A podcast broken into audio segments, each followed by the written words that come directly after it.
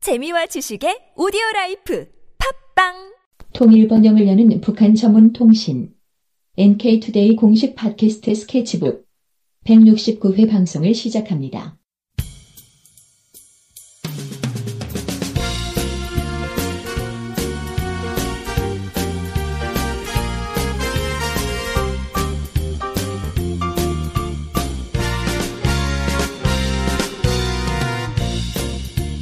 안녕하세요. 김혜민 기자입니다. 안녕하세요, 문경환 기자입니다. 네, 안녕하세요. 진행자 윤탱입니다. 네. 아, 다 잘 지내셨죠? 네.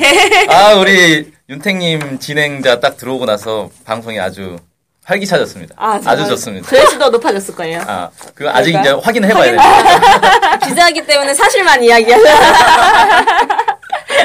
그렇군요. 아, 예리하신데요. 네. 그러면은 오늘의 주제는 무엇인가요? 네, 오늘은 또, 아, 제가 계속 좀 하는 것 같네요. 네, 오늘은 저희가 이제 좀 또 준비해본 청천강의, 어, 발전소 12개를 딱 완공했다. 이 기사입니다. 음, 어떤 발전소죠, 그게? 네, 수력발전소인데, 이 청천강이라는 곳이 혹시 어딘지 아세요? 청천강. 청천강이 평양 위쪽일 텐데. 네. 음. 평양남도와 평양북도 사이에 있는 강 아닌가요? 네, 그런 것 같네요. 아, 몰라서 물어보신 건가요? 아니요, 맞습니다. 아, 사류가 거기 경계를 이루고 있는데요. 아. 여기가 살수 대첩하는 유명한 그 살수입니다. 아, 살수대첩이 거기서 이루어졌네. 네네네. 음. 그래서 거의 뭐, 그, 뭐야, 중국의 그 무슨 나라 했죠? 청나라? 당나라? 당나라? 당나라인 것 같아. 예. 당나라, 그 전에 고구려 수나라인가? 시대가. 아, 수나라인가? 수나라인 것 같은데? 수나라. 아, 수나라, 살수. 아니, 아니죠. 아, 너무 무식했네요. 수나라가 군대가 막 내려왔는데 그거를 고려, 고구려군이 막았다. 이게 살수 네. 대첩이라고 했잖아요. 네. 을지문덕이죠? 네. 을지문덕 장군. 연계, 연계소문 아니죠. 아, 을지문덕. 을지문덕. 을지문덕. 예. 어떡해요. 큰일 났다, 우리. 네, 을지문덕 같습니다. 네, 을지문덕. 네. 역사에 문외한들이 모여서 지금 뭐 하는 거야? 근데 살수 대첩이 평양 바로 위에서 일어났네요. 그러게요. 형 깎아사가던 고려가 무너 고구려가 무너질 뻔했어요. 음. 아주 위험한 지경까지 왔고. 음, 저는 유- 뭐 압록강 수준인 줄 알았죠. 음. 네, 아 위험했습니다 그때. 거기에 이제 어, 12개 수력발전소가 완공이 된 건가요? 네, 네, 네. 근데 어떻게 강, 강 하나에 12개를 그냥 줄줄이 그냥 탁 세워놓은 건가? 네, 이게 아, 신기하네. 특히 하류 쪽에 이제 막 세운 것 같아요. 음, 네, 1 2 개를 줄줄이 세운 겁니다. 아, 많이 세웠네. 오, 어, 신기하다.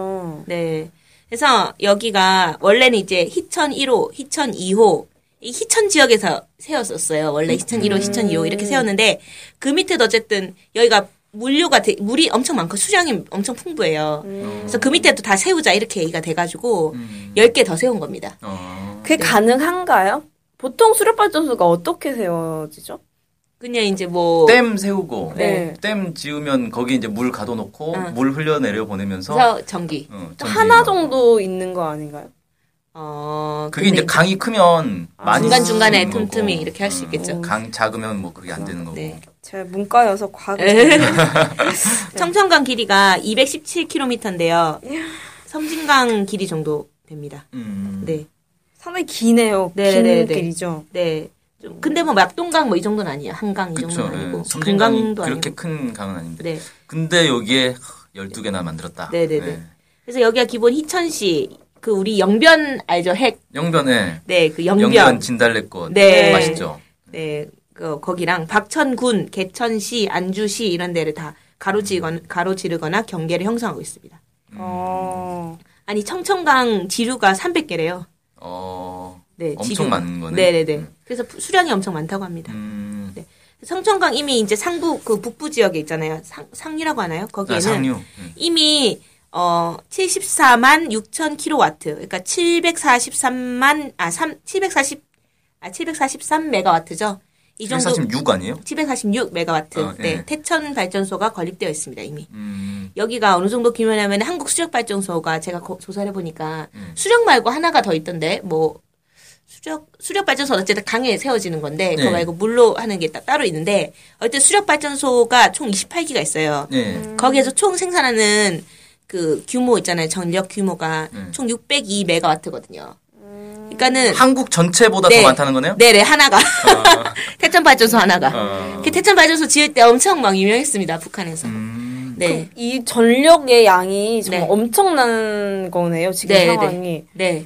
근데 거기 그거 말고 12개 더 세운 거죠, 지금. 아, 그, 그 수력발전소 어마어마하네. 이거는 참고로 이제 아까 뭐 물로 하는 게 하나 더 있다 네네네, 그랬잖아요. 그게 그게- 이제 양수발전소. 아, 맞아, 양수발전소. 네. 그게 이제 뭐냐면은 그 전기를 낮에 많이 쓰고 저녁에는 많이 안 쓰잖아요. 네.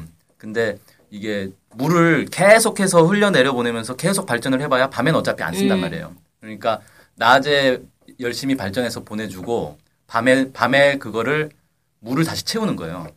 음. 전기를 돌려가 전기 모터로 아, 물을 다시 채워요? 어, 저수지에 물을 채우고 아. 그걸로 다시 물을 흘려내리면서 또 전기를 만들고. 어, 음. 그게 양수발전소예요. 예. 아. 그게 더 효율적인 음, 어, 방식인가? 뭐 아마 이제 그런 게 있겠죠. 전기를 많이 안 쓸 때 음. 전기를 이용해서 하는 건데 그래서 실제로 한국에서는 수력 발전소보다 양수 발전소가 더 많거든요. 네. 예. 그렇더라고요. 네. 그래서 수력발전소는 별로 없습니다. 그래도 28개 하고 맞먹는 규모니까 태천 발전소가 엄청 크긴 큰 거네요, 이게. 네. 네, 그렇다고 볼 수 있겠어요. 그래서 이제 이게 청천강 발- 계단식 이 발전소가 어 그게 이제 2013년에 시작됐어요. 1월 31일에. 그 전에 희천 1호, 2호 만들고 그다음에 이제 3호부터를 2013년부터 만들어서 한 2년 만에 다 만든 겁니다, 지금. 한 2년 그럼 나머지 거의 9개를 삼년이죠. 아홉 개를 만들었다는 거죠, 이게. 네, 열 아니죠. 그러니까 10개를 더 만든 거죠. 아, 10개를. 네, 네. 어, 3년 만에 10개 발전소 10개를 만든다. 네, 어, 네. 엄청 빠르네. 네. 그래서 이게 2014년, 15년 북한의 이제 신년사 아시죠? 신년사 북한에서 네네. 1년 방향 제시하는 거기에 계속 등장이 됐습니다. 아, 청천강 계단식 발전소 계속 지어야 된다, 계속 지어야 된다. 줄였겠네요 그쪽의 네. 사업을. 네, 되게 주력했던 것 같아요. 그래서 당 창건일이 이번에 10월 11일이잖아요. 네. 이때 전에 반드시 완공하자 이렇게 제안이 신년사에 들어가 있었는데 어, 실제로 당 창건 그 70주년 앞두고 한 9월 24일, 9월 중순 정도에 희천 11호, 12호 그러니까 마지막 그 발전소죠. 그거 발전기 시험 가동이 성공했다 이런 보도가 떴었습니다. 음. 그래서 사실상 이제 당창건 시, 70주년을 앞두고 어느 정도 완공돼서 11월부터 본격적으로 준공 그러니까는 시험 그 이제 준공식을 개최한 거 아닌가 이런 아. 생각이 좀 듭니다. 음. 네. 그래도 어쨌든 목표는 10월 10일 전에 준공식을 하는 게 딱 목표였을 것 같긴 그치. 한데 조금 근데, 이제 네, 날짜는 그럴 수도 못 맞췄네요. 있죠. 네, 그런 것도 있을 수도 있을 것 같아요. 네. 네. 그래서 이렇게 얘기하면 너무 뭐 잘 모르겠으니까 발전 용량을 구체적으로 좀 살펴봐야 되는 거 아니에요?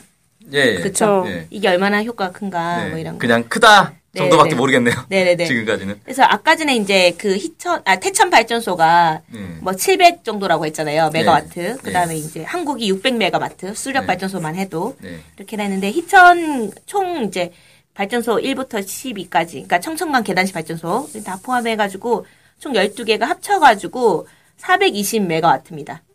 네. 그래서 음. 그 아까 전에 태천이 740 정도 된다고 했으니까 네. 420이니까 태천보다 적은 거죠. 12개 다 합쳐도. 그러네요. 네. 뭐 와, 그럼 태, 태천이 태천이 어마어마하게 몇 큰 개인 거라는 거죠? 그럼 태천. 건가? 태천이 이제 모르겠네요. 7 태, 아, 태천 발전소가 두- 이게 두 개짜리예요. 네. 아, 네.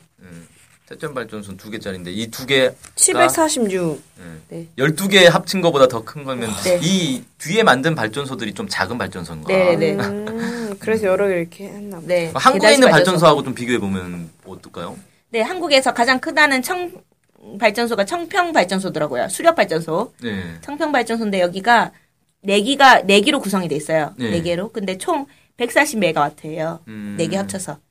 그래서 이제 거긴 12개가 420메가와트 이렇게 음. 되는 거고. 그래서 어쨌든 제일 큰 게 청평 발전소인데 여기 한 3배 정도 되는 거죠. 음. 음. 네. 그래서 이 정도 되는 건데 이렇게 얘기하면 또 모르겠죠. 잘 얼마나 많은 가정집에 전기가 들어갈 수 있는가 이걸 좀 핵심적으로 봐야 되는 거 아니에요? 네네. 한국에서 보도될 때 막 이게 다 평양으로 막 송전된다 이렇게 떴더라고요. 어. 다 평양용이다 뭐 이런 아. 식으로. 백두 심지어 백두산 거기도 평양용이다 그랬어요. 백두산에서 평양까지 전기를 보낸다고요? 네, 그러니까 뭐 이런 느낌- 네. 엄청난 기술 네. 발전 아니에요?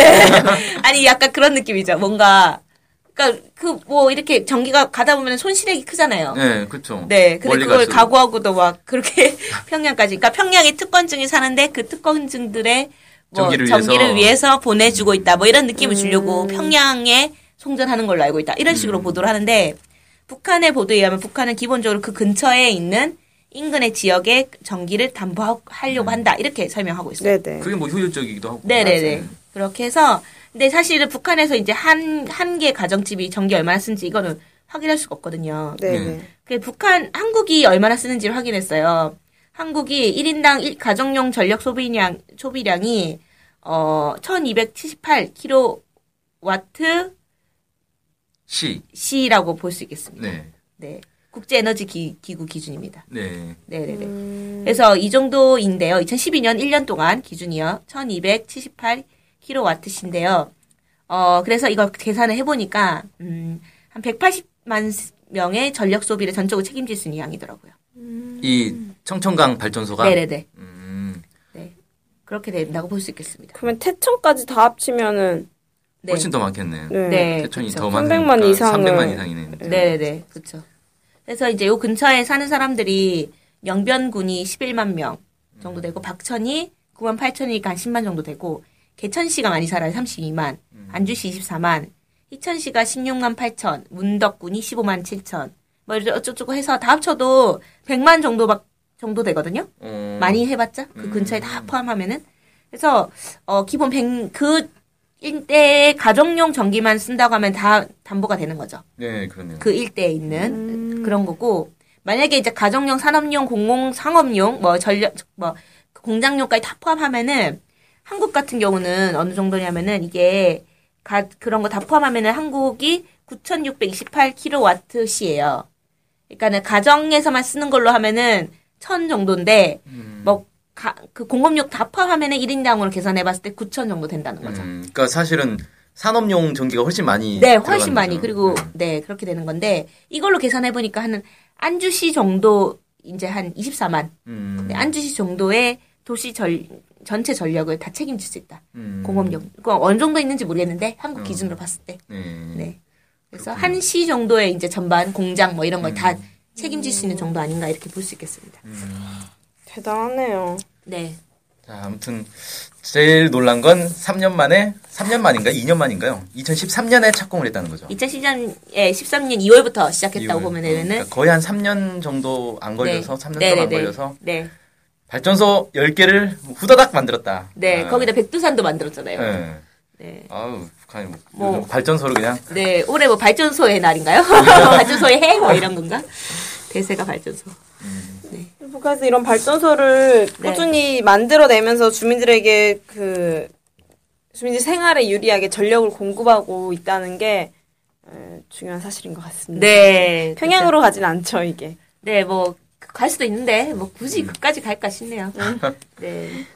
평양 기본 좀 담보되는 상황인 것 같던데. 예, 네. 요즘 이제 그 북한 방문한 사람들 얘기 들어보면 저녁에도 평양의 조명도 되게 밝고 옛날하고는 비교가 안 된다고 하더라고요. 네. 어. 그러면 뭐 엘리베이터 이런 거 다 뭐 이용할 거 아니에요? 예, 그렇죠. 그 뭐 몇 층짜리죠? 한 40층 뭐 50층 뭐 이런 아파트들 네, 60층짜리 자체인데. 아파트들 많은데 진짜 그- 너무 그렇게 높은 아파트가 많다고요? 네. 그런 아파트들 많이 지어졌잖아요. 그렇죠. 강변 따라서 그냥 네, 쭉. 쭉 세웠는데 뭐 거기 뭐 사는 사람들 그럼 엘리 전기 안 네. 들어오면 못 살죠. 등산. 그래서 튼튼한 겁니다. 아, 네, 이제 세상에. 아, 그런 게 이제 사실 북한이 고층 아파트를 계속 짓는 이유가 전력에 대한 자신감이 있으니까 짓는 거다 이런 얘기가 있습니다. 음, 그러네요. 그러겠죠. 네. 그 자신감이 이 발전소에서 좀 드러났던 네. 것 같습니다. 네. 네. 어쨌든 오늘까지 뭐 말씀- 오늘까지 어, 오늘 조사한 건 한 이 정도 되는 것 같네요. 네. 네. 네, 그러면 오늘 방송은 이것으로 네, 마칠 수 맞습니다. 있도록 하겠습니다. 네. 아, 안녕히 안녕히 계세요. 안녕히 계세요.